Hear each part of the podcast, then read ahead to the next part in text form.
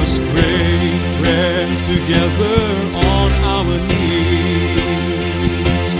Let us break bread together on our knees. When I fall on my knees with my face to the rising sun, oh Lord,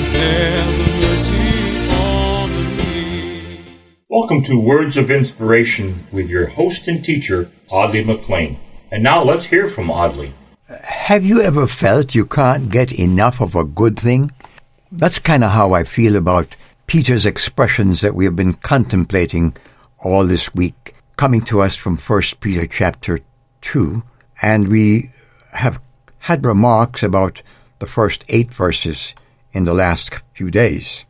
Today I want to go back there, and I have a particular objective in mind, and I pray it blesses your soul. So let's begin by looking at verse 9 of 1 Peter chapter 2. But you are a chosen generation, a royal priesthood, a holy nation, his own special people, that you may proclaim the praises of him who called you out of darkness into his marvelous light, who once swore not a people, but are now the people of God, who had not obtained mercy, but now have obtained mercy. And then a flashback to verse 6 again. Therefore, it is contained in the Scripture, Behold, I lay in Zion a chief cornerstone, elect, precious, and he who believes on him will by no means be put to shame. We live in a shame-filled world, and the believer is put to shame, contrary to this statement here. Put to shame not by God, but put to shame by the world, because it belittles the redemption that God has bought us in Jesus Christ. It ridicules the message of redemption that you proclaim. It defies the profession of faith that you make. My friend, may I ask you, are you willing to stand against all of that? Remembering, as we said earlier this week, that Jesus warned us that this world would never be a friend of grace. I read some remarks by Dr. Joe Stowell that he wrote in Our Daily Bread back in 2013, kind of having to do with this, and I want to share that with you. He writes, Throughout my life, I've accumulated a lot of stuff. I have boxes of things that at one time were important, but over time they've lost their intrigue. And as an unrepentant collector, I've realized that the thrill is in searching for and acquiring a new piece to add to my collection.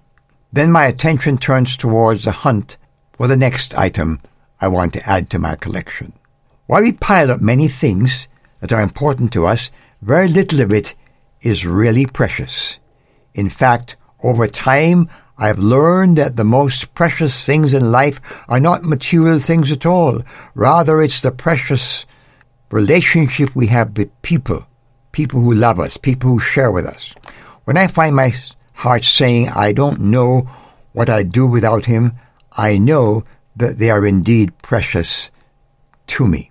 So when Peter refers to Jesus as a chief cornerstone, elect, precious, it should resonate in our hearts that he is truly precious, our prized possession, above everything and above everyone else. My question is he that precious to you?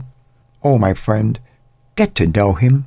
Make him the precious cornerstone of your life. Amen. I've wandered far away from God. Now I'm coming home. Words of Inspiration with Audley McLean is a ministry of Harvest International. You may write to Audley at Harvest International, Post Office Box 6690, Ocala, Florida 34478.